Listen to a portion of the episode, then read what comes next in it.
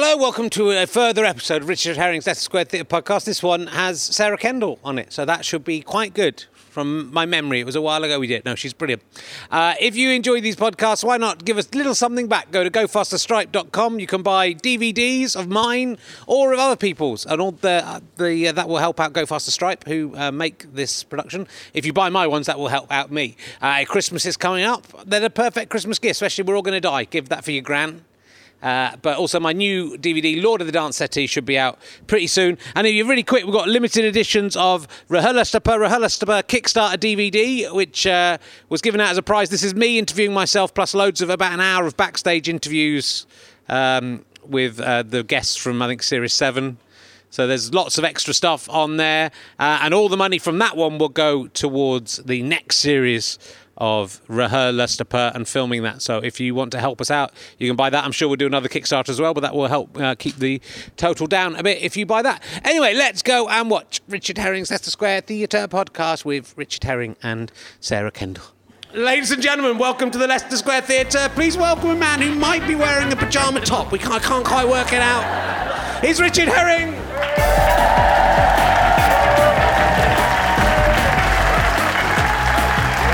Thank you very much. Thank you. Thank you. Thank you. Thank you, ladies and gentlemen. Welcome to. You're much better than last week's audience already, because there was hardly any of them. So, uh, welcome. Who didn't want to see me interview myself for some reason. So, uh, Welcome to Rich James Leicester Square Theatre podcast. I was actually um, I was at uh, Take That concert, uh, and the uh, the young kids there they, well, they were talking about all the teenagers at the Jack Take That concert. They called it RHLSTP, so it's uh, oh, that's obviously catching on. Uh, so uh, yeah, uh, I was very nearly a film star this week as I was tr- showing off beforehand. Uh, When I say very nearly, I did an audition for a film that I clearly didn't get. They didn't. They haven't got in touch to tell me I haven't got it, but it, it filmed yesterday. So I'm, I'm guessing. I know. I'm guessing. I'm taking that as a kind of hint. Uh, I uh, tweeted uh, yesterday. Uh, Twitter has gone really fucking. It's almost not worth going on Twitter. Every time I tweet something, I think, shall I tweet it? Is it worth the storm of idiots who are going to come in and not understand that that was clearly a joke? Uh, when the day yesterday, with the Guardian had printed a, an open letter written by a mother to her ten-year-old son. I don't know if you saw. It was on Twitter. A lot. There was a lot of people were tweeting about it. It wasn't uh, specifically naming her son, but it was complaining that he wasn't very grateful for all she'd done for him, which was a bit churlish. I think that's if you if you've got kids, they behave like twits. And uh, I nearly said something. I nearly said something really rude and then changed it to twits. What's happened to me? Uh, they behave like cunts. Uh, so uh, is what I thought. I don't know why that didn't come out. Uh, and you've just got to put up with it. And when they're about forty-five, they'll go. Oh yeah, that my mum was actually trying to be nice to me. Now I get it. Uh, so I tweeted open letter to my eight-month-old daughter. Stop shitting yourself. it's undignified and disrespectful. I don't mind, but come on. Uh, and uh, I know I sort of assumed. I thought, well, Plumpy won't get the reference to that, and they might be a bit confused. But they, they surely they'll know I'm a comedian, and also that that's clearly a joke because my daughter's eight months old. It's not really much point in writing an open letter to her. She isn't even on Twitter, even if she could read. Um, it's, uh, I got, uh, I've just gone down a bit, but there was, uh, let me see if I can find it. There was some really uh, stupid uh, responses uh, on here. Damn, it's moved. And someone said, the first person actually came on and said, to quote John McEnroe, you cannot be serious. Which of sort of is a, just shows how stupid they are that they think that's worth saying. But also, I, I tweet back saying, no, no, I'm, I'm not. I'm not serious. It's, it's a joke. My daughter can't read, and she's you know she's probably going to shit herself. Uh, uh, someone else said, "Do you think I know this is a joke, but do you think it could lead to serious issues in future life?" No, I don't think it could. I mean, in fact, what's people getting really angry and going, come on, she's eight months old, give her a bit more time and then maybe she will. People genuine. I mean, how stupid are people? Do you get to the stage where you just think, oh, maybe I'll just check the context of this and just maybe, I'll have a just step back and think for a second. They're just waiting. So I'm kind of furious about that. Uh, but uh, look, we're going to crack on because we've got uh, lots to get in today uh, and uh, two fantastic guests. I mean, sorry, just one guest and then next week we'll have another fantastic guest for next week, obviously. Uh, and um, our first guest today is probably best known uh, for her appearance on the sketch show Beehive. Beehive. That's why we're all here. to find yeah to find out all about Beehive. It's Sarah Kendall, ladies and gentlemen. Is, Sarah Kendall from Beehive. It's from Beehive. That's all right. Sit down. I won't kiss you. I'm a bit ill. Oh, look how excited they are. look at their excited little They were, faces. they were so amazed to know it was going to be you that I they pity couldn't. the next act. They're so fucking excited to see me. They couldn't even. Everyone's already looking at their watches like, how long? Eddie's here when? Sorry, uh, but you know, What do you remember about Beehive? We'll get out of the way. why'd you do that? I remember it just, uh, nobody watched it. Oh, I watched one, one of them. One of them, that's about, yeah. Because you were my friend. It was a bit of a catastrophe, I Aw. guess. Ah. I don't know. I mean, it was a while ago. what was it? It was on like BBC Three or something. Was it? It was like E4. E4, same thing. It's worse. You're not going to get on again with that attitude. I know. Oh God! Don't skate. Do, yeah. Does it just? Does anyone know what he's talking about? The, the sketch show.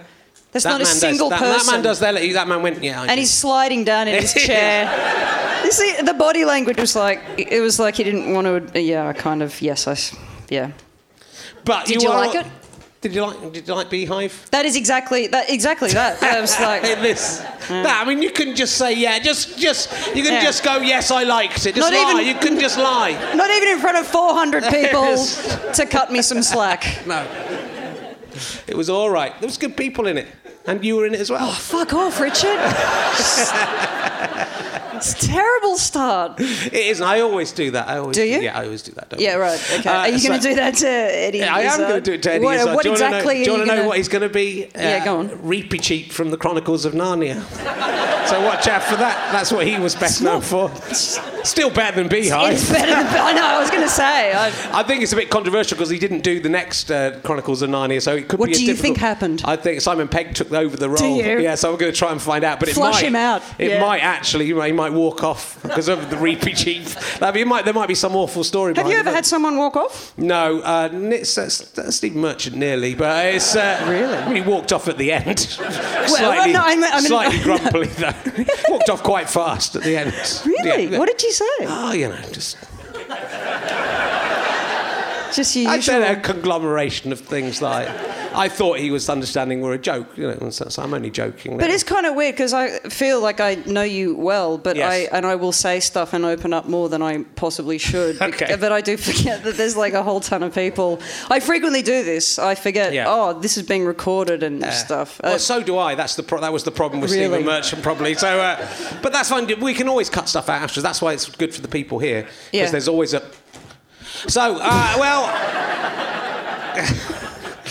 Uh, so well, no, you are uh, uh, you are so funny. I have to say, I've been watching Oh, you. thank you you, really are. You're a fantastic stand-up. That's people, so nice of Some you, people Richard. may not be aware of you, such as the woman who works upstairs at the box office who wouldn't let you in yeah, today. that's the interesting. That's the uh, the interesting thing with my career. The longer I do it, the more obscure I become. Yeah. Like when I first started, I never had any trouble getting into venues, and now I have to like go. No, I promise I'm on the show. I, I know Richard, and they, they go. We just have to call downstairs just to make sure. But this happens like at every Yeah. every venue that I go to perform at. They go, and what tickets were your name under? I'm like, no, I'm on the bill. I'm Sarah. It still happens to me as well. I have to say a lot. Really? Yeah, when I go and do gigs, I've loads of times you get because like there'll be a doorman or something. You go. Mm. And I, I would usually just walk through and they'll go, sorry, where's your ticket? And I'll say, I don't need one. Yeah. And they'll go, well, you do need one, sir. You do need one to see sorry, the Richard Herring. You can't just walk in off the street. And so then you've committed to that. Yeah. You can't really go because I am the. But you know it's hurtful. I already know the venue staff here because I did a season of previews here like a year ago. So it's not even like my first time here. Or, or I go, oh, you're probably not. I have to go. No, remember we met. I chatted to you like for like half an hour. It's because you're so glamorous on stage, and, and you know when you're in, in on incognito, Yeah, because you have of, to. bit bit ugly off stage. Yeah. And I go, who's this ugly You're bitch? hiding yourself. She can't work in theatre. You uh, were not. uh, So you've been doing stand up for a long time. a fucking long, Long time, time. Richard. Too Ages. long. Way Uh, too long. And you got nominated this year for the Edinburgh Award in Edinburgh. Like the Edinburgh Award in Edinburgh, Yeah, yeah, yeah. which you Someone get for doing the Edinburgh. Someone Yeah. wooed. That's and you've been good. nominated for that before as well. 11 years ago. Yeah, Yeah. I know. That was a big, like, you know, when the nominations came out, they're going, and when was the. This is 11 years between nominations. That's a long time, isn't it? Is that the longest? And I was like, yeah. Um, and even that kind of made it a bitter pill. I don't enjoy anything. That's my problem. I just uh, and you make it worse because you hate everything as well. I do. Well, I, I kind of hate the awards. The, the awards are uh, kind of a bit silly in a way. Like Oh, yeah. Tom Parry this year was uh, was Yeah, newcomer. best newcomer. He's been coming to Edinburgh since about 1997. So Yeah. if you've been working in a Yeah. group, you're allowed to be a best newcomer. But that's sort of slightly stupid. But also, uh, there is that thing where there is no, like, the idea that there is this empirically correct shortlist where it is, uh, yeah, those are the absolute, the best shows at the festival. There's just no such thing. So Yeah. it just comes down to what the panel go with that particular year. But it's good if you get nominated. it's fucking nice. times. I mean, Yeah. it is. I mean, I say that, but it's nice. But, you know, it, That's two more times than I've been nominated. yeah, but look how many people are turning up. You don't have to fight with the venue stuff Well- to get in. It's, it's like Not, not anymore. It took me a doing- while, and most of these people weren't here last week when I interviewed myself. In fact, most of these people have come to see someone who isn't even on today. Yeah, right. So This is so good for our ego. Who are they? How come you're selling so well? I don't mean to be rude. There's so many people in this room, and it's a Sunday afternoon. Yeah, I- that's extraordinary. You're doing I think so it's well. mainly down. It's mainly down to me. I think it's mainly popularity, Well, my own to you. popularity. It is. Well, if I didn't do it, sometimes people go on as we were talking about YouTube, and people comment and go, "I, I like these interviews, but I don't like Richard Herring. He is not funny." you kind of go, "Yeah, that's fine, fair enough," Ah. but. You know, if I wasn't here doing them, this they wouldn't be here. So you know, at least I facilitatively say, Yeah. "Oh, thank you for s- Yeah. facilitating." I hate you, but thank you for bringing this person along to your awful show. But that's, uh, I mean, I, you were talking about the tweets and stuff. I, I mean, you take it really well by the sounds of things. If you get a nasty tweet, you. you I know. just think it's. I think that's. It's funny when you've got to be careful on Twitter. I think as a as when you're tweeting about something else Yeah. because if you uh, get the wrong end of the stick like that, you look Yeah. stupid. So Yeah. that, so it's, it's now when it started, I would just tweet everything that came into my head. I think, oh, that's funny. I'd tweet Yeah. and it wouldn't matter because no one cared. Yeah. But now I think very carefully about everything and discard most of my tweets because I think it's not worth the hassle. Yeah. But it'd be good if the, everyone else did that as well, Yeah. rather than Yeah. "Oh, I'm how can that man So say angry. a baby isn't allowed to shit itself? I'm so angry Yeah. with that. He's an, he cannot be serious. Yeah, no, that's, so- I love that. As John McEnroe would say, what a great as as John McEnroe said, you cannot. I mean, there's just. Uh, but the, anytime I tweet something, I lose followers. Like if I do like news quiz or the Now Show, you know, I'll pick up maybe ten or fifteen followers, and then if I just tweet something that I think is like amusing, I just hemorrhage followers. It's like people accidentally follow me and go, "Oh, this is this fucking idiot I followed." As soon as I voice an opinion, I tweeted something about the Nutty Professor, which I watched last night, and I enjoyed The original it. or the Eddie Murphy? No, the Eddie Murphy Okay, reboot yeah. with the farting, and you know, Yeah. and I, I tweeted that I'd enjoyed it and just lost like eleven followers. Because I can't follow someone who enjoyed The Nutty the Professor. Nutty Professor. But I think why did they follow? Who did they think I was in the first place? That when I like you would know that I would like the Nutty Professor because I like farts. Yeah. Like I do find farts amusing. Why not? Who Right. doesn't? Okay, but yeah, the fact that someone go, oh, unfollow. I can't. Well, let's love the part. It's my favourite thing is when they tell you they're unfollowing. That's so. Have you been told? Yeah, yeah. never- people I- will I just- say, "Oh, I'm sorry, I can't." You know, they've been following you for years. They've Yeah. seen all the shit that I tweet. they've got waded through all of that, and they go, "No, I'm sorry, I can't. I will have to unfollow you." drawing now." the line now, And you kind of Richard. go, "Yeah, all right. You don't need to." Don't need to tell me individually. It's okay. I'm not that bothered. Is there a demographic of person who reacts badly to you? I- Well, it's sort of weird with Twitter because people choose to follow you. So Yeah, that's right. that's so you know. So it's odd that someone would follow you, especially for a while, Yeah. and then be upset by By anything something. you've said. because I say Yeah. lots of upsetting stuff on Yeah. there. So it'd be weird. Uh, But I find that a little bit with a gig. You know, you're doing a gig, Yeah. and you do lots of offensive stuff, and then you'll do a joke, I and someone will go, "No, that joke it affects me. You know, that's right. about that's Yeah. from my life." You That's go, "What about yeah. the other jokes I just did about?" Some, Yeah. No, that was all right because that I wasn't in those. Yeah. So the world has become. The world has become. Everyone is, you know, starts Yeah. to see themselves, uh, and Yeah. I think this is actually. Uh, I talk about time travel and alternate universes a lot, but I think people generally see themselves as the centre of the universe, Yeah. and that everything's created for them. But isn't that so? the- They feel the need to go. Oh, you had a guest on who I don't like. Yeah. Out of the hundred podcasts, one of them I didn't like. Go.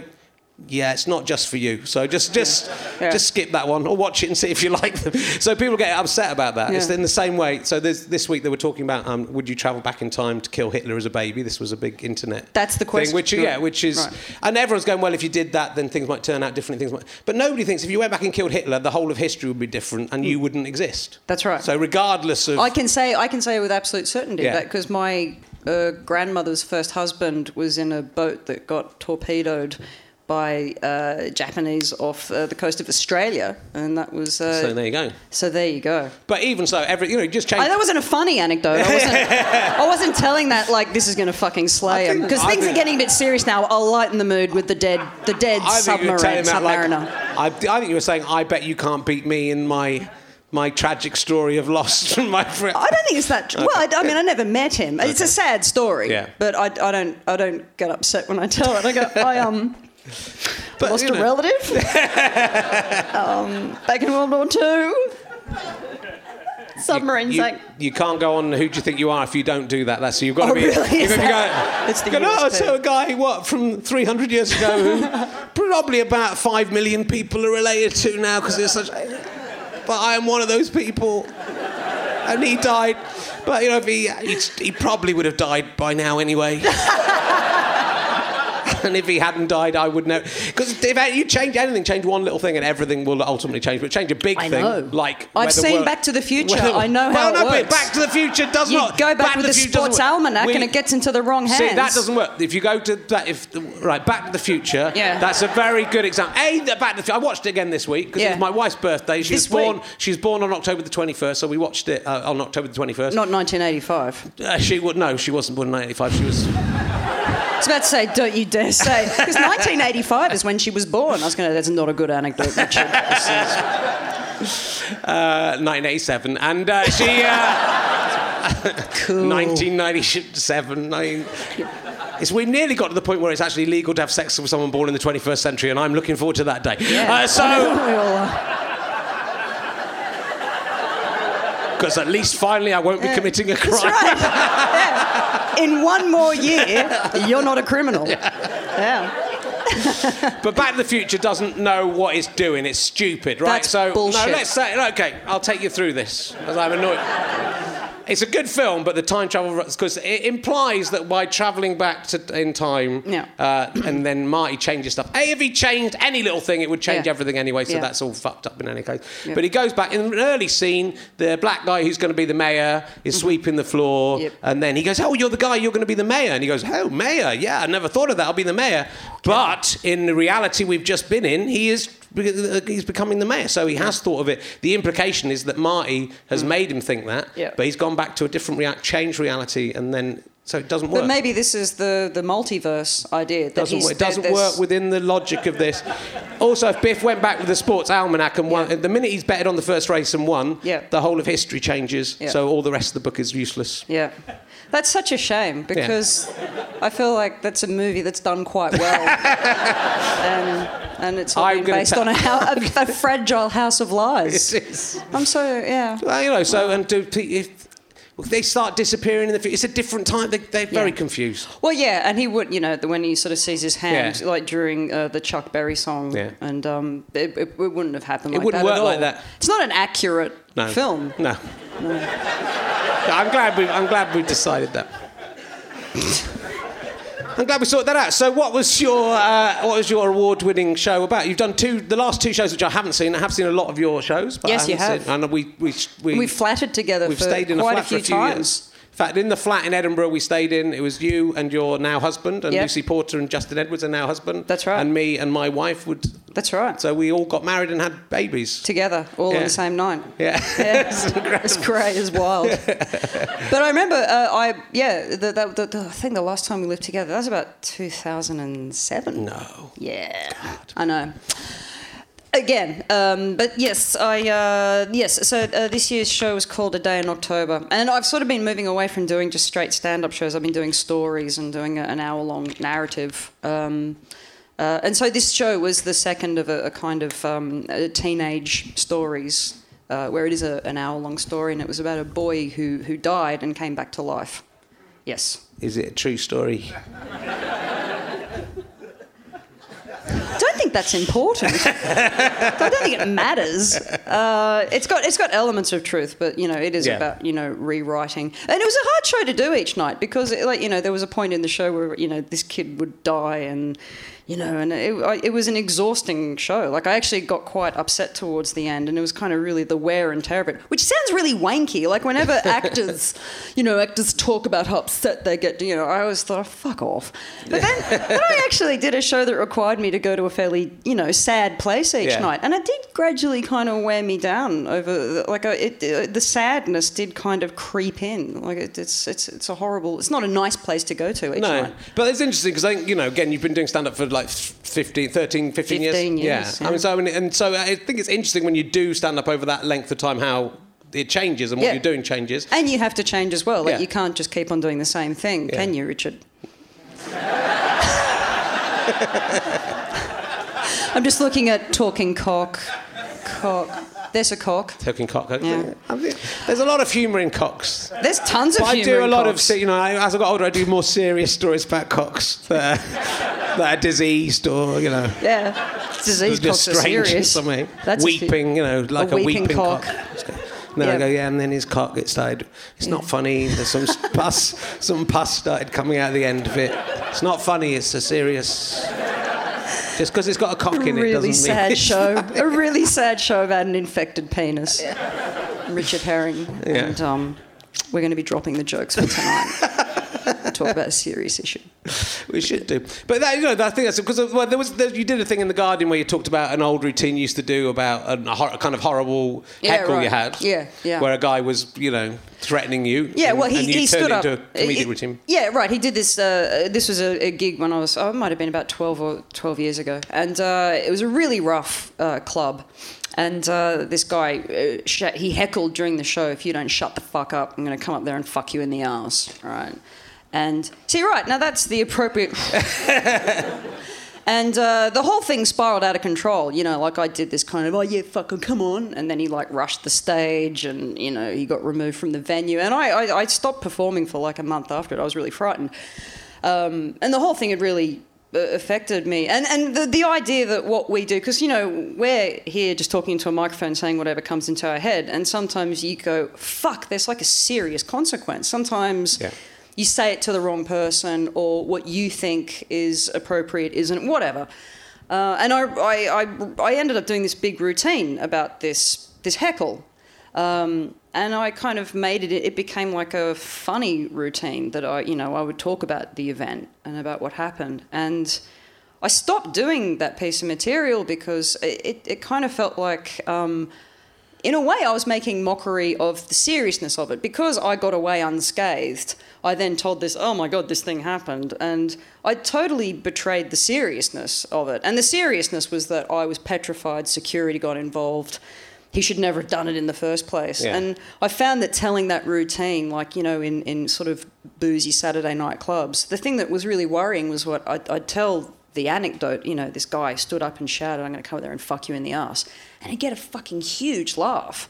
And it felt like I was sort of complicit in sort of going, ah, yeah, I mean, shit like that happens, right? Like it wasn't, it, it didn't have this feel of, wow, that was a really, what a, what a frightening thing to say Yeah. to a, well, well, then I was like 25 maybe.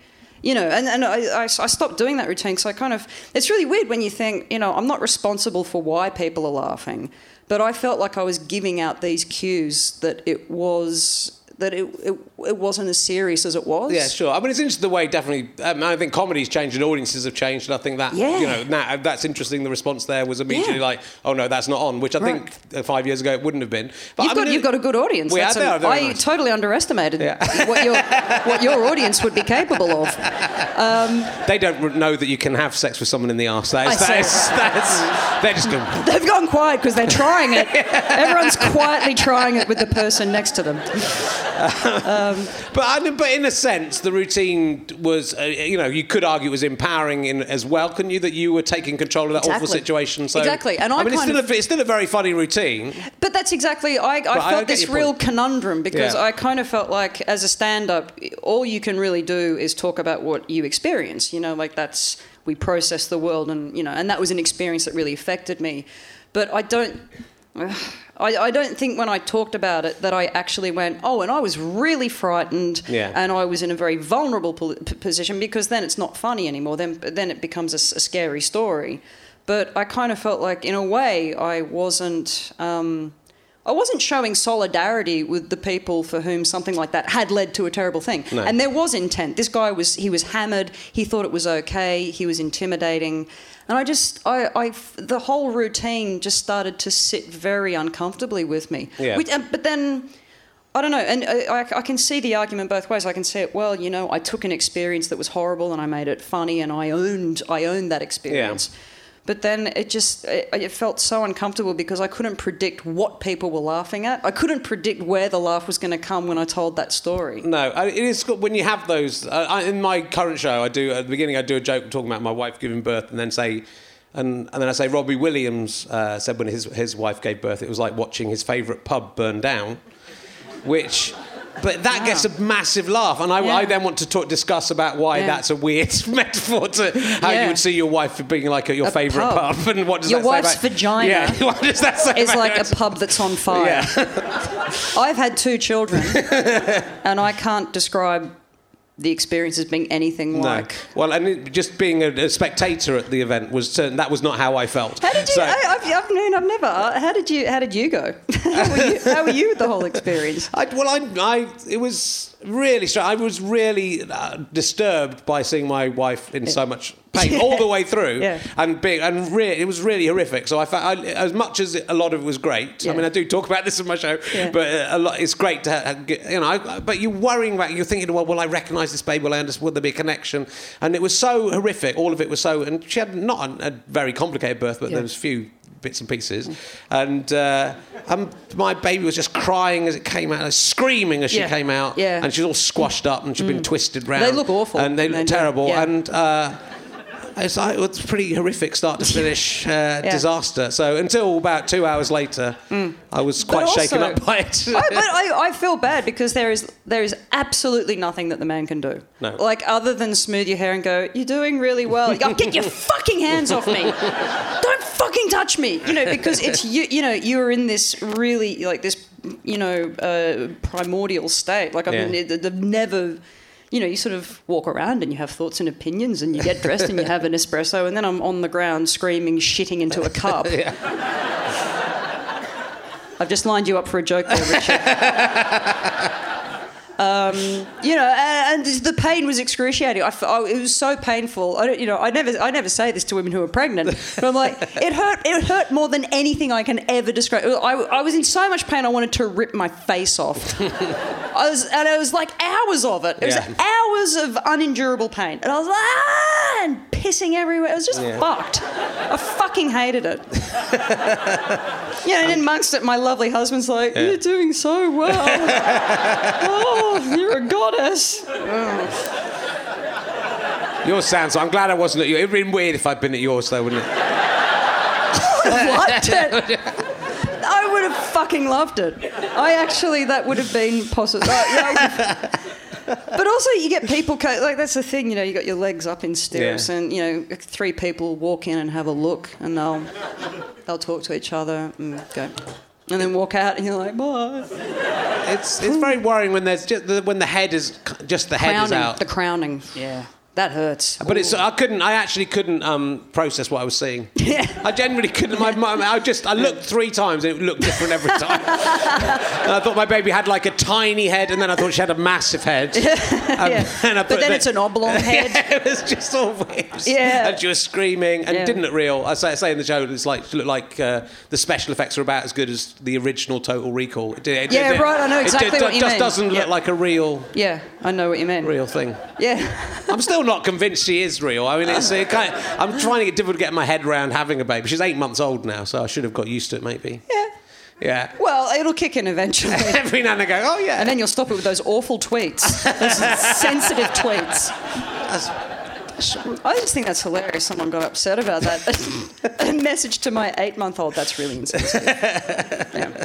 Go on. I will carry on. I'll, I'll ask you some uh, emergency questions. I think Okay. it's going very well. We don't really need to do this, but I will. I've got some new ones, so I'm very excited about them. Um, oh, that's, that's someone else's one. Hold on. Um, Do, uh, why do elephants have such low rates of cancer?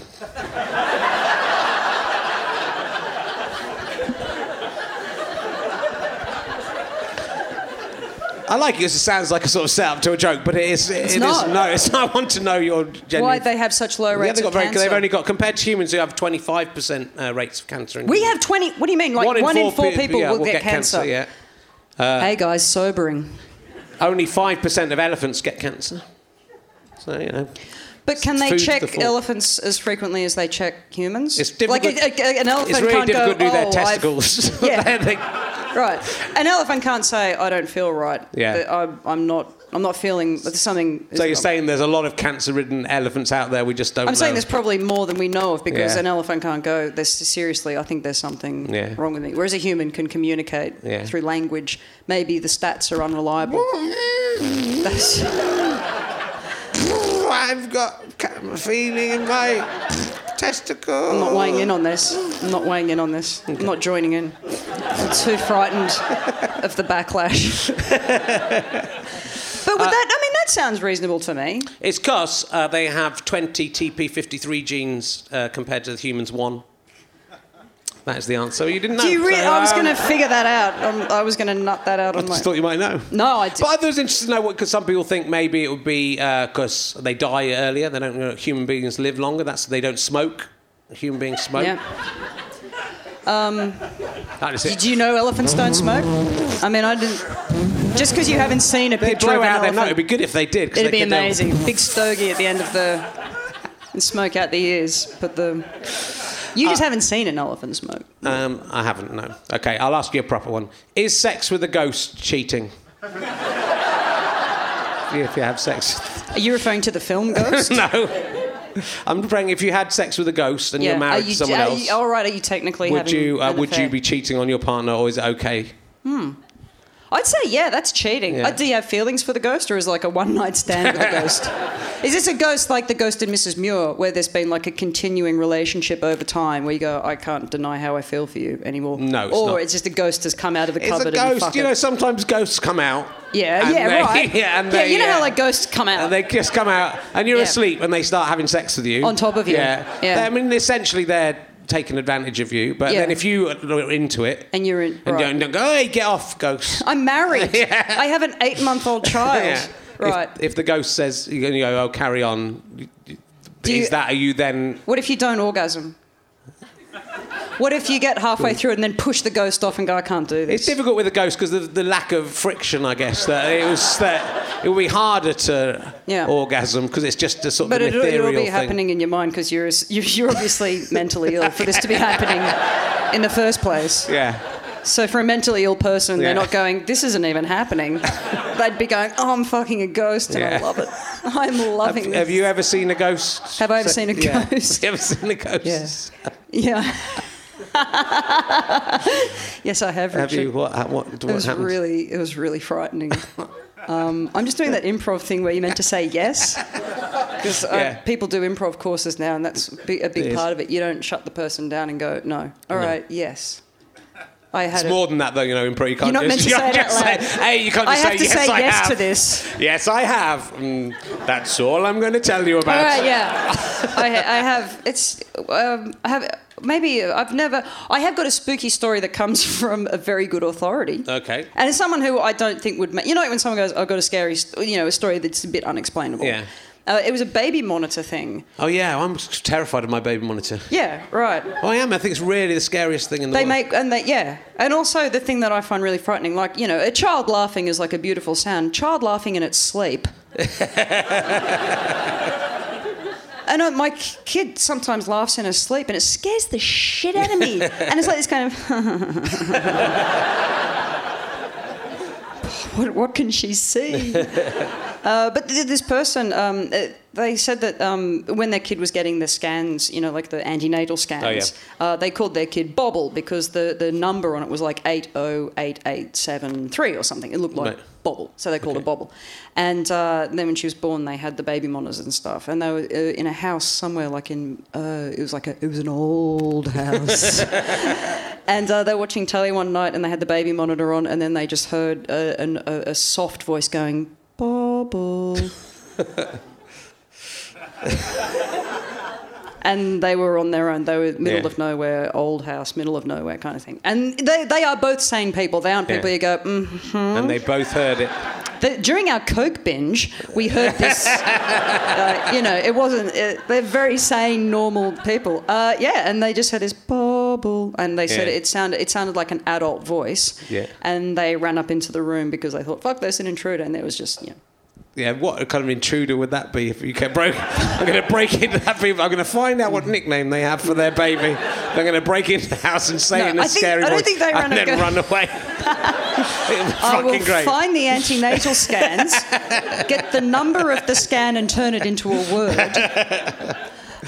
They're scary those monitors. I think I might have mentioned this before, but it's uh, like my one. It, for a set, when you turn it on for a second, it shows you the image, the previous last image when it was on. So for a second, when it comes on, well, the, the you know your baby's in the cot, and then you turn the monitor on, and there's an empty cot, and you go ah, and then the baby appears. But they're because it's Yeah. terrifying. Yeah, that's a horrible feeling when you think you've misplaced your Yeah. baby. Well, just sometimes that happens. You go, you go oh, you see it, and they go, Yeah. oh, and they go, oh, of course she's up, and my wife's got her out. But sometimes that's yeah, it's it's horrible having a baby. Don't do it. It's hard from It's start not- to you- all finish. you do is worry. finish. You- no. you have a horrible time when it, it comes out. Uh, and if you were you, if you were the prime minister, would you use nuclear weapons? Yeah, Cool. fucking all the time. Any disagreement, Yeah. I would instantly raise the stakes. Yeah. I think it'd be. I'd, I'd be like on to see- FaceTime with my finger on the button going, really? really?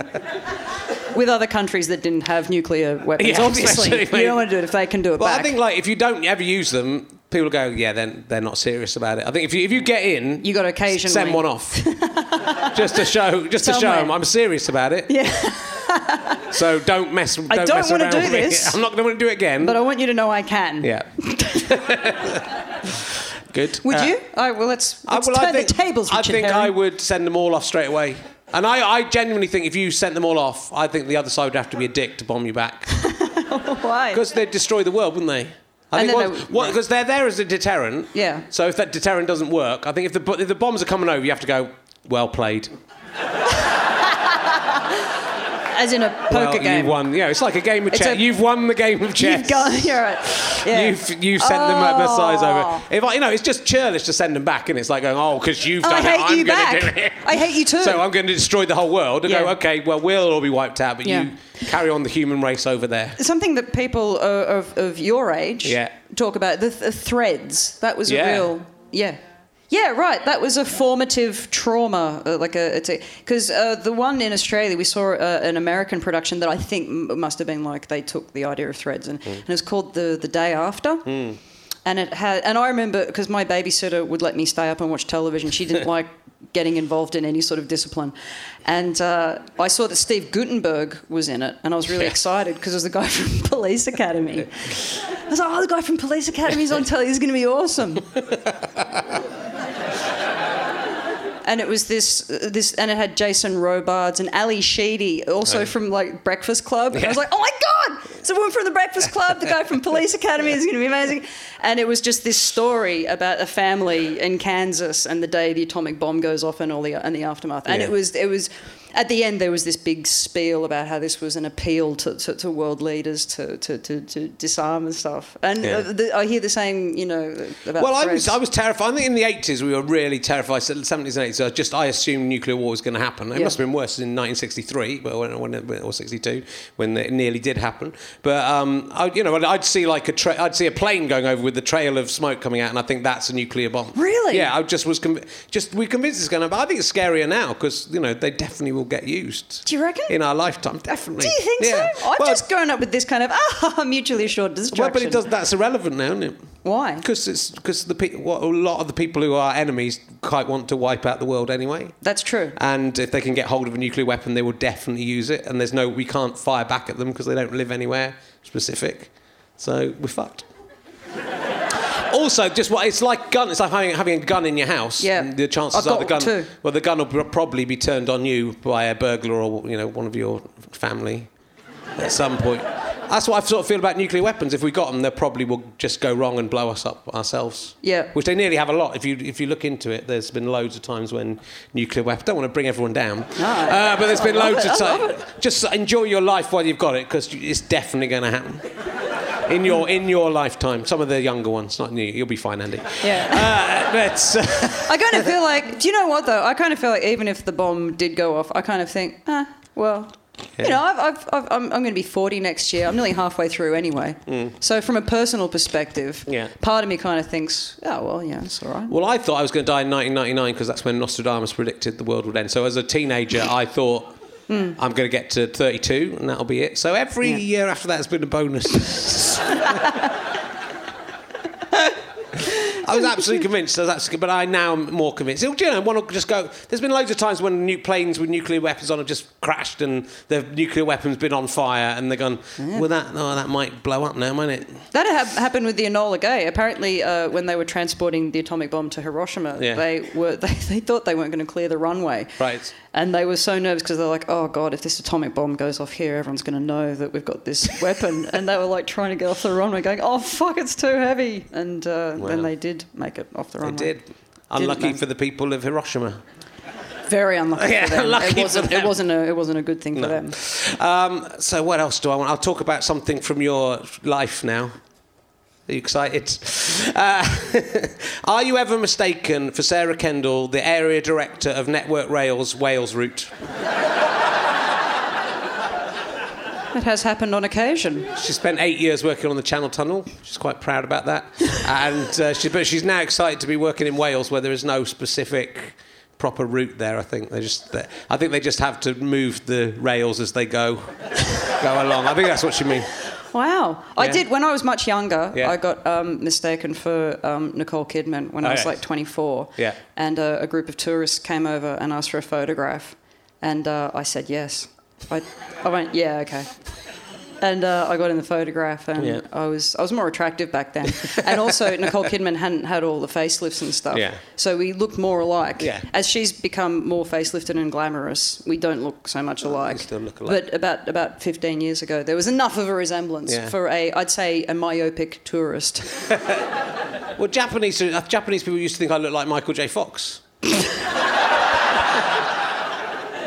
I found it quite racist. Did you say that? Yeah, I said, you know, I don't go. You all look like uh, some famous Japanese person. That I don't Kazuo know. Ishiguro. Yeah, could have been him. You should have said that. just said it really snarkily. and Go, yeah, sure. And are you Kazuo Ishiguro?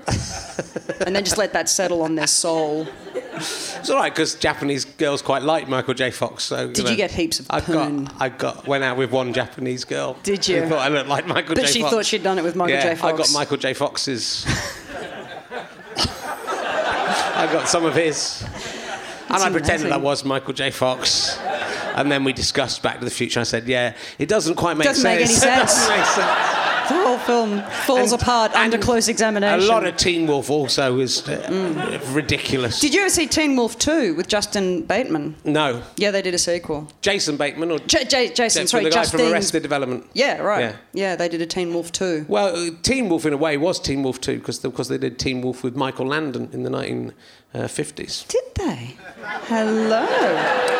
Do you mean the guy from the uh, the prairie? Little House on the Prairie. Little House Who on the then Prairie. Died, he died of cancer. We've got to If stop doing this. Every time we're telling an anecdote, we are going straight back to terminal illness and atomic bombs. This is what we do when we're not in front of people. We do. We've, got- and now we're, We've got quite a sick sense of humour between each other, and we're really trying to. I'm we're trying. reining I know, and we're hitting these brick walls because we're going. Anyway, uh, another question because it could, yeah. Um, I just don't want everyone to hate us. they don't. They they quite like you.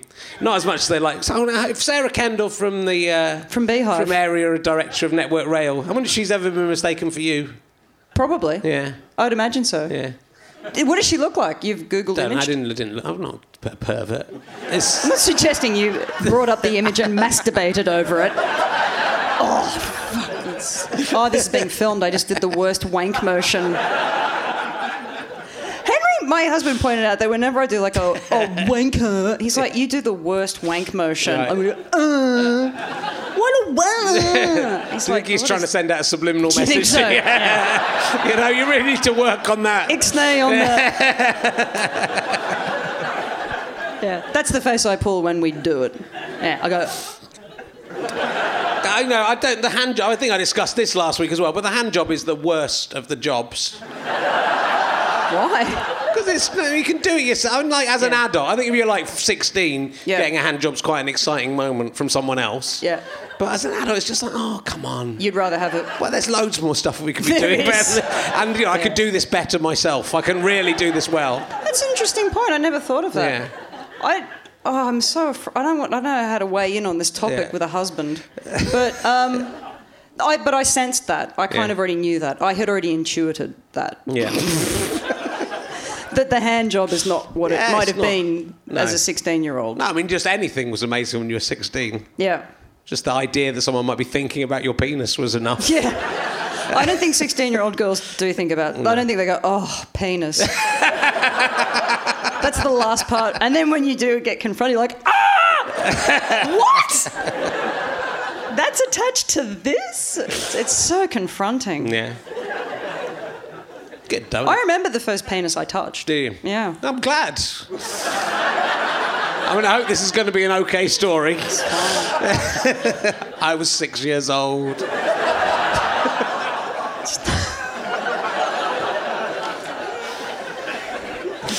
It's because I keep looking. I'm getting this. You've put talking cock right there, and my eye keeps going to it. And I'm suddenly going. I once touched a penis when I was. A... But yeah, it was. I was shocked. I was you? quite. Do it. yeah, I was Yeah. a bit. It is a shocking thing. It's shocking. Were I'm you gonna- shocked I'm by gonna the show first you mine vagina? backstage, and then you'll then you'll be surprised. I'll be amazed, Yeah. stunned and amazed. Do you remember the first vagina you touched? Uh,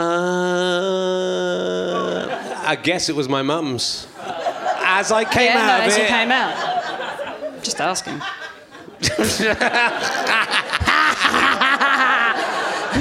Um, yeah, yeah, yeah. It's a memorable yeah, thing. It is quite memorable. Were you um?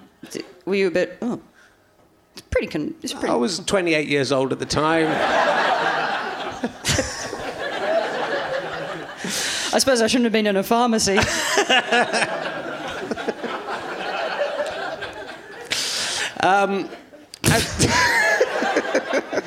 it's good though. I mean, jokes like that lighten the mood. It's good. It's good if you if you can pop one of those in. It does help. It gets a laugh. It does. yeah. As nice as they once were, uh, I, I, I, think kettle crisps are not as nice as they were.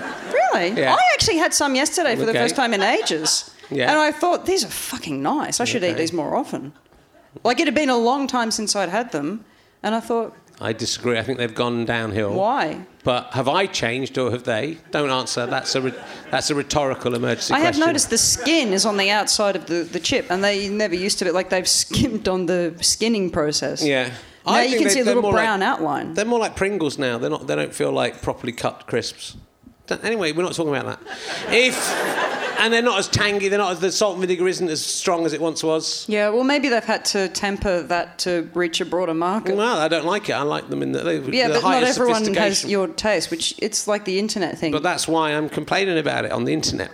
Uh, if you could travel back in time to compare any food of today with an equivalent in the past, A, what time would you go to? And B, what would the food be?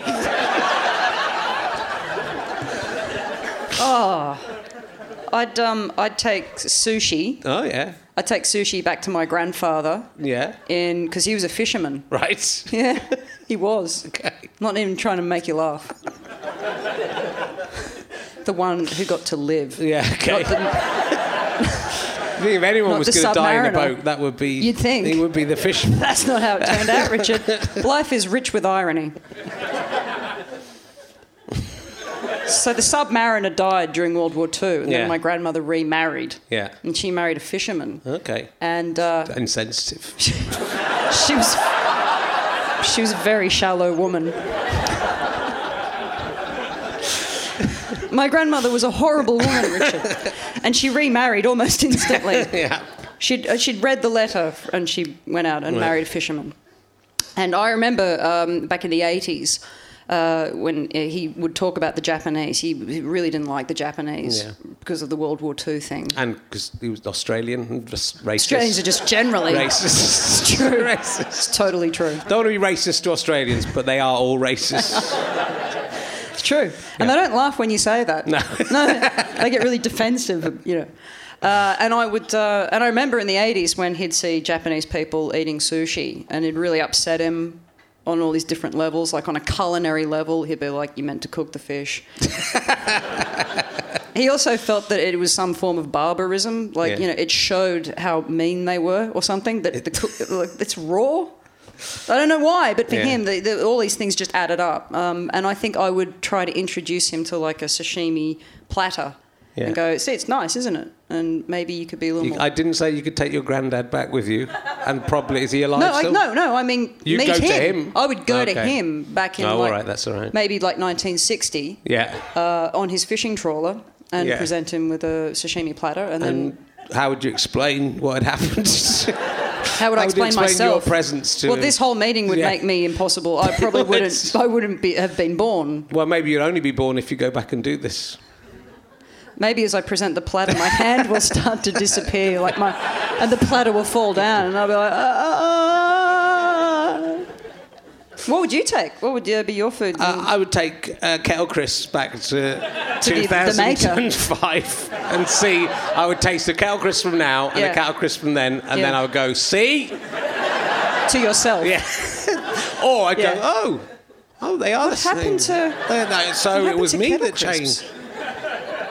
So you're the one who went. Yeah, I thought they the changed, reason- but they but they haven't changed. They're the same. I'd either be either the same or I go see. This is. Or I could just ring up Kettle and say, "Have you changed?" Yeah. the- The, the, have you changed I the wrote recipe? about it in the Metro, and I thought Kettle Crisp would be furious and get in touch with me and send me some free Kettle Crisps. That's what usually that's what usually happens. Yeah. If you write about stuff, I wrote about Mr. Kipling cakes, and they sent loads of free Mr. Kipling cakes. so you know, I, I, I thought I'll up the game. I'll write about. Know, Something I really like. Kettle Crisp. Yeah. But I was critical. I Yeah. thought they would get in touch to say, "Well, hey, come on." You wrote an article about that. I wrote that. like 70 words about it. How did you get 70 words out of that? Did, did people did people go? I love that thing you wrote about. No, no one mentioned it. it's well because the, recently with the Metro, which is very popular. I'm probably a lot of people who are here are here because of my Metro column, so you can hear them. Like, they, They're here they've 'cause just thought, Izzard, they've thought about one of the ones and just started chuckling there as they thought about Oh, it. the kettle chip article. Yeah. Um, they make me. They I used to just write 600 words, and then they said, "Could you now write an extra little 70 words to put in a box?" Oh, like week?" a thought for the day. Yeah, it's Oh. the hard. It's really annoying. It's really yeah. difficult. A, a 70 were each day, No, once a week. and there was like a Richard Herring thought bubble thing. It sort of is. That sounds awful. Yeah, it is. Still, What kind of prick came up with that idea? still, I you mean, sit on the bed and you count the fucking money. you, wouldn't, you you would not believe how much Fucking- they pay me to write that Metro article. You genuinely would not believe it. You wouldn't believe I'd been doing it for three years. What's, you're still doing it. Do you it? think stuff like that sells tickets eventually? uh, maybe. I don't know the point of anything anymore. It just feels like there's so much happening. There is like a glut of just fucking noise, and I don't know how. I don't know how anybody likes anything. Like, how do you find something? You go, I really, oh, you know, like because you just constantly there's like this bombardment thing. Yeah. It is quite overwhelming. I think it is. There's a lot of people doing a lot of the things now, and like Yes. in, in everything. So like twenty, even twenty years ago when we started, when we say talk, talk about Edinburgh, when I first went to Edinburgh, Yeah. there might be fifty comedians doing shows. So if you if you did a show, there was a good chance you get reviewed, and it was, if it was good, someone might go, "Oh, come and do something with that." But now, if there's eight, seven, seven hundred acts or something, Yeah, it's you crazy. could, and you were one of the t- best uh, eight of them. That's right. Yeah. I was, was, which is uh, pretty amazing. It is. If you think about those numbers, Richard, it means my show was phenomenal. It is. Are you doing? Are you doing a show again in somewhere that I can come and see it? Yeah, yeah, I'm going to be doing it at the Soho Theatre in February. Cool. Yeah, and uh, that'll be. F- I don't know what else to say. I'll be doing it. In, I'm going to make eye contact with the audience. I'm going to be doing it in February at the Soho Theatre. You should come along. It's really sad. I think don't you sick of fucking like stand up. It all wears a bit thin, doesn't it? I think you go through a period where you feel like that hmm. at about the 15 year mark. Yeah. And then you get over that and sort of start enjoying it again. Really? Is I think what so. well, you? I think I think I went through a big. I, it was it's really difficult. It's a really competitive thing. Like you were saying backstage, people going, "Oh, I didn't get nominated," and getting furious about it. you Yeah, know. people get fucking And- angry about it because they go, "I was on the I was on the long list, Yeah. and then I can't, you know," and they get, you know, And you, I don't think you go to Edinburgh and expect that, but it's still it's, it's always there and it's annoying. And I was even annoyed about it after 2000 when I wasn't even eligible. Hmm. I would still be annoyed that I didn't get nominated because it's annoying that there's a prize and you know and I hated the prize. Yeah. But I think you so you go through a period where it's it gets. I think you just go through different periods where it gets difficult. But I think you also sort of realise. I mean, if you- if you go if things are going okay and you can still work, that's true. then it's kind of all right. And then and then I think with you know I think I did my, all my twelve shows this summer, and I didn't go to Edinburgh. And I guess like last year in Edinburgh, I was thinking, oh, you know, I've worked so hard, and you know, I'm not getting that many people to see the show, and is it worth carrying on? Mm. And and so you get to that point, and then you sort of think, well, actually, yeah, you know. And then I've, you start doing shows and think, oh, well, you know, couple hundred people have come and seen that show. Actually, if you think of it that way, if you think of it that way rather than that way, Yeah. if you start thinking rather than oh, so someone got 100,000 people come to see him and I got 200, it doesn't look so good. But if you it- think, yeah. you know, someone will tweet, you go, well, I don't, you know, I want you, I, you try working in a warehouse at four o'clock in the morning as if that my job is like really easy. Yeah. And you kind of go, yeah, I, I wouldn't like to do that, but come and try Yeah. standing on stage and see how many people buy a ticket for you first of all, and then and then try and entertain them for an hour. So you know, it's like it's it's a, an impressive thing to Yeah. to to do it. I think so. I think I, I've I've got I'm, I'm enjoying it again. But I didn't go to Edinburgh, so that might be the reason. I think that's exactly. it. I mean, we were talking about this backstage, but uh, Edinburgh is possibly the, the, the darkest that I feel emotionally. It, it, it's just it's such a a pressure cooker, and there's so much. You know, you you you know uh, the the the you know you worry about numbers and you worry about reviews and.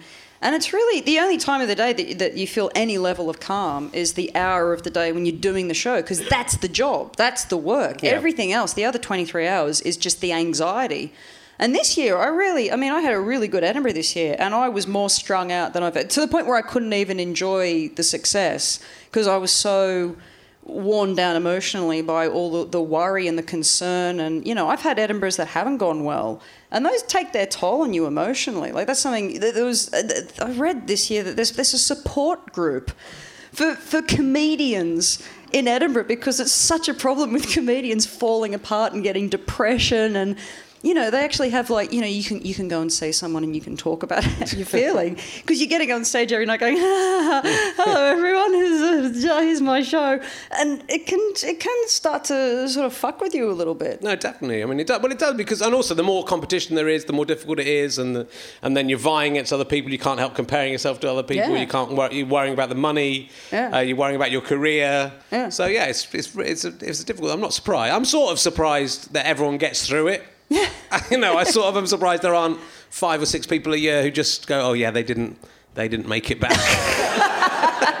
But there are there are sort of uh, like f- stories that I have heard of people who have just abandoned the run because Mm. they're having such a bad time that they've just gone, oh fuck this, and they've just you know just left, you know, Yeah. just kind of cut their losses.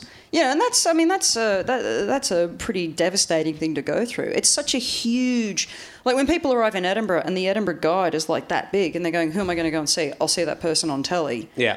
you know, it just it, it does make it, you know, especially for younger people coming through to get their head above the rest of the group. It's really it's it's tough. It is, but then maybe it's good in a way that um, Edinburgh will become about going and getting better at what you're doing rather Yes, than. So, you know, so as long as, but if people see it like that, but I don't think people see it like that. Yeah. So I think people still go thinking, oh, you know, this could, this is the year and I'll be discovered.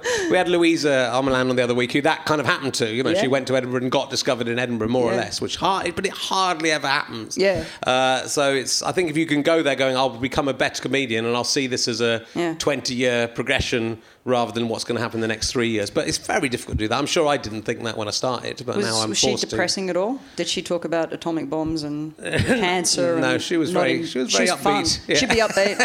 a lot of laughs. Yeah. everyone had a good time. To be fair, I've talked about cancer and atomic bombs. you did bring it up. I brought it went up. with it happily.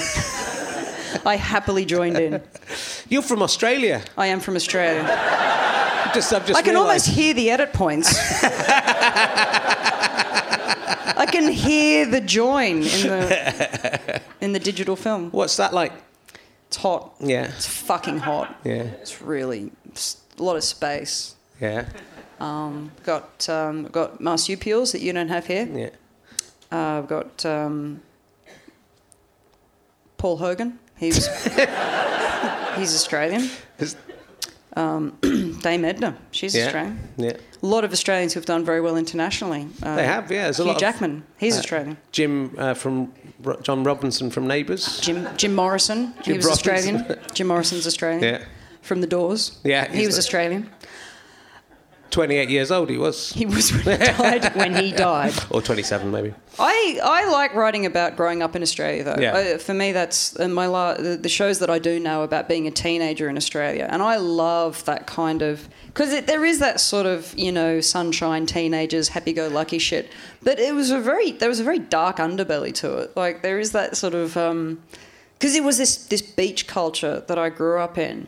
And there was just a huge amount of drug abuse, uh, and you know, and it, it, the sort of place where you know, if, if you didn't fit in, you really didn't fit in. And it's great to write about that. You know, outsiders are so much more interesting in that kind of Yeah. that kind of setting.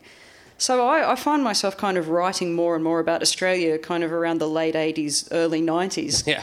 Because I do think that you know, from what I gather, Neighbours and Home and Away was pretty much the the way in for most audience members back in that time. Yeah.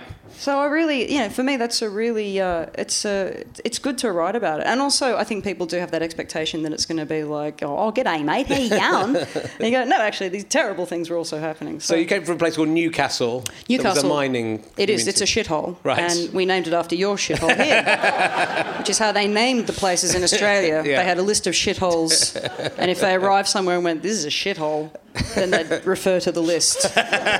We'll call it Newcastle.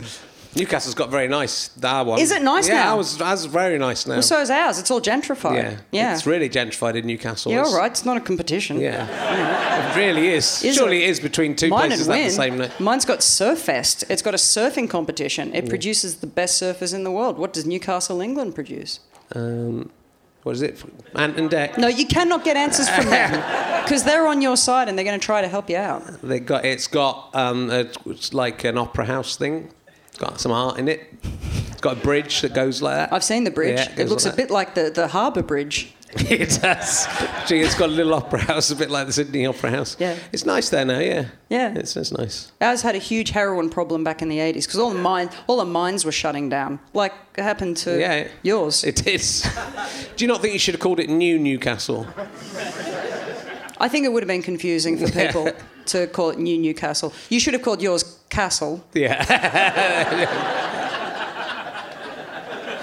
we'll look into that. Uh, if you had to choose between going on a date, Mm-hmm. let's imagine your uh, your husband Henry has died, or just left. Would you would you prefer it?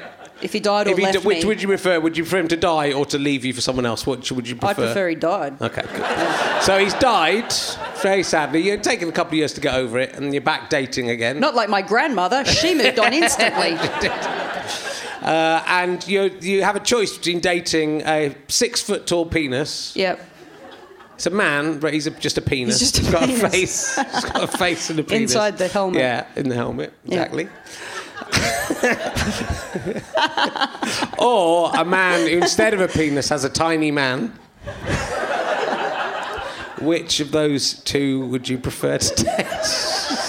No, hang on. There's a penis. One's He's a a, penis. gigantic penis. He's six foot tall, but he's just a penis. He just hasn't got balls. He just slithers around on, like a slug. Leaves a trail of semen. Yeah. No, because the semen would come out the other end. So just, Not if he's just- hemorrhaging at the base. Just, damn. He's constantly hemorrhaging semen, the semen at the has to come from somewhere. yeah. it does. Yeah. Man's not a camel.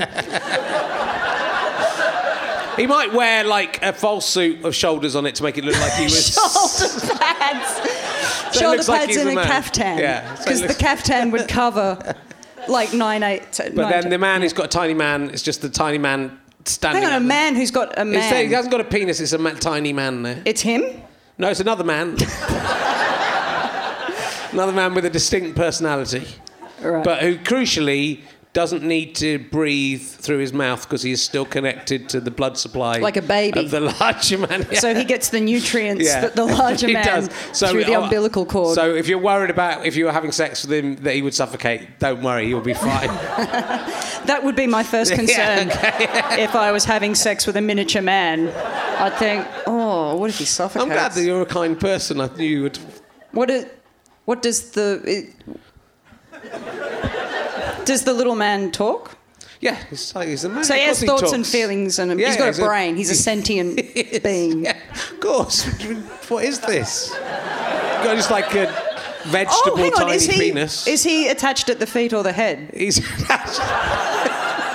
Like, is, is he t- two feet coming out to a head, or is he the head that t- come of out to two his, feet? his feet are attached to His the, feet are attached because where that would be cruel otherwise. The feet are attached with. Although I mean, it'd be quite nice. I suppose if it was the other way round and you're having sex with him, you're like he was in a little bed, and the sheets were being pulled up and down. so, It'd be just like that. Yeah. could hold on like that. To my vagina. Yes. But that's that doesn't make sense because you're suggesting that his feet have the sensitivity of the head of an erect penis. Well, they would do it in your version. That's what I'm saying. I've never thought. I've never thought of him that so way. So his entire me, body has the sensitivity of a penis. Well, for me, he, he's the other way around, and his head is the head of the penis. Right, but that is like that would be the sensitivity. I think that a- would probably be the most. If, or he's just a man and, he, he's not sensitive at all. Yeah, okay, but he functions in the same way a penis does. Yeah. right. Well, I would probably. Do I have to have sex with the six foot tall? it's a date. Whether you go Is on a date, just it's just whether- It's going out. Yeah, you're going out, and then you'll see. And if it goes We'll well, see if things if things go well. Does he also have a penis? the penis doesn't have a penis. He is So a he's penis. just a penis. Yeah, He so I mean, doesn't he have doesn't a need a penis. penis. He is a penis. Oh. I mean, he's, he's a big penis. You'd have to find different ways See, to satisfy See, now you're going him. down this weird road of, but you'd like to have sex with that, a six foot tall penis. You wouldn't be able to have sex with the, No, it wouldn't. No, I, I would probably go out with the man with the penis attached to. No, the man penis. Yeah, everyone chooses him. I, I feel sorry. Everyone for the, yeah, chooses I feel, I feel sorry for the, big penis man. You'd have to give him. You'd have to give him like an arm job. Be like that. That'd be the only way you'd be, be able to satisfy him. To yeah, and we've already established that hand jobs Yeah. are a bit. Ugh. Yeah, but for So him, they're the best he'd he's be going like, to get. That's an arm job. Unless you could stick, stick something down the blowhole. But Some guys like that. That would be really right, guy, painful. look into the front row here. Am I right, fellas? Yeah, some guys That's like such a little. a great moment to do it. Am I right? Some people like having things shoved down the eye of their penis. Am I right? Am I right, guys? I don't know why we've ended up talking about penises We so always much. end up I in a don't know, place that we know, shouldn't end up. I don't know That's why the- that has happened. There were so much other things to talk to you about. Um, uh, do go and see uh, Sarah's shows. Is that it? I don't think I- I've done very well. I think you've done it. You've got red hair. I, d- Uh, so I met a guy backstage who had red hair, and we did Yeah. the whole "we must be brothers" Yeah. thing. Brothers and sisters. You did a funny routine about, about guys who going, I've got a thing for redheads, that's why I wrote it. I didn't write that down to remind myself. Oh, is that for me to she's got red wedge in some No, I, material? just, I was just watching your. Go and watch uh, Sarah on YouTube. It's very funny stuff, and that's a funny bit where you go. It's like oh, a yeah. fetish. That's an old joke. I, Yeah. It's a good joke. This is a good joke. Yeah. That's why I've just. I wrote down red hair as I was doing that, Yeah. but that makes it look like you know. I'll do it now. remember- Let's- Okay, do it now. Too. right. Yeah, Okay. I reckon it's definitely going to work well. Things can surprise you, though. Okay. The, oh, yeah. Uh, yeah, the weird thing. Oh, now it sounds like such a bad piece of. The weird thing about uh, being a redhead is that um, I don't remember how it goes. How does it go? You do it. Do my Um, material. okay. I don't do that. That's my impression of you. That's It's my impression of you doing your impression of Nicole Kidman. I'll do it for them. Okay. It would be funny. You didn't say, oh, I've just sat on my water bottle, but it's okay, there's nothing in it. Oh. Um, it's like a fetish. I can't remember. It was very funny. Look it up on YouTube. I'll tell you what, we'll cut the bit from YouTube into this now to make it look like you did it Yeah. literally here. And then you can but cut back to everyone laughing. Yeah, we'll cut, we'll cut to the audience on the YouTube clip laughing. Yeah. And then we might use that audience for that for all of this. Can you please have some really jumpy edit points where we've we've talked about something that and everyone's gone, oh, that's a bit sad, and then like just cut to laughter, like just really big laughter. I think it's been a very funny podcast. I've Has it? Yeah, I've really enjoyed it. Have been you? You've been really I don't good. know. You've been really good. I'm not going to ask them just in case they disagree. Don't. if I go right, everyone will go no. Am I right? That guy and that guy goes. Mm. I know. Yeah, it was all right. I feel like I trash talk Beehive too much. Now I'm going back. I did that. through- You did. I did that. No, you were fine. You was, it was good. Beehive was good.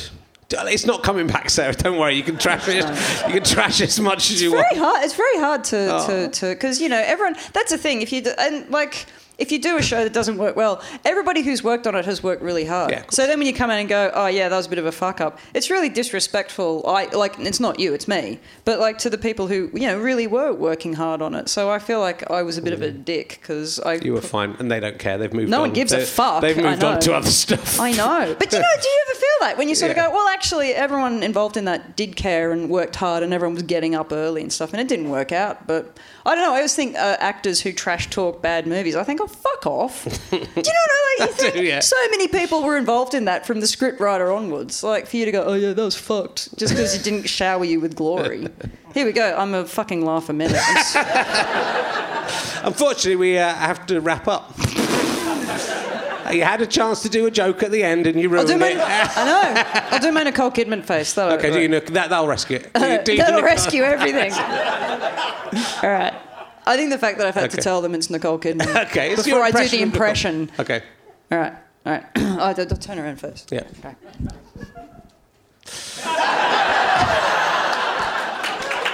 Look at that. That was a spontaneous round of applause. Fantastic. Ladies and gentlemen, Sarah Kendall. Thank you very much. There you go. You have been listening to Richard Herring's Leicester Square Theatre podcast with me, Richard Herring, and my guest, Sarah Kendall. The music is by Pest. Thank you to everyone at the Leicester Square Theatre. Thank you to everyone at Go Faster Stripe. Even George, who is not very competent and was even talking backstage as we started recording these credits. My producer is Dave Cribb. This is a Go Faster Stripe Fuzz and Sky Potato production. I hope you like it. Thanks for listening. Uh, if you have enjoyed this, then do come and see me on tour. Happy now. Uh, go to richardherring.com slash gigs or richardherring.com slash happy underscore now and you can see all of those dates. I'll be touring all over the UK in from February uh, right through to May, I think, maybe June 2016. Uh, and you can come and see these shows. Come to the Leicester Square Theatre website and you can buy tickets for the shows that are running right through into the autumn next year as well. We're doing some in June and July, then some in September, October, and November 2016. So book ahead if you want to see these, especially if you want to get near the front. Thanks for listening. It has been quite good fun. Goodbye.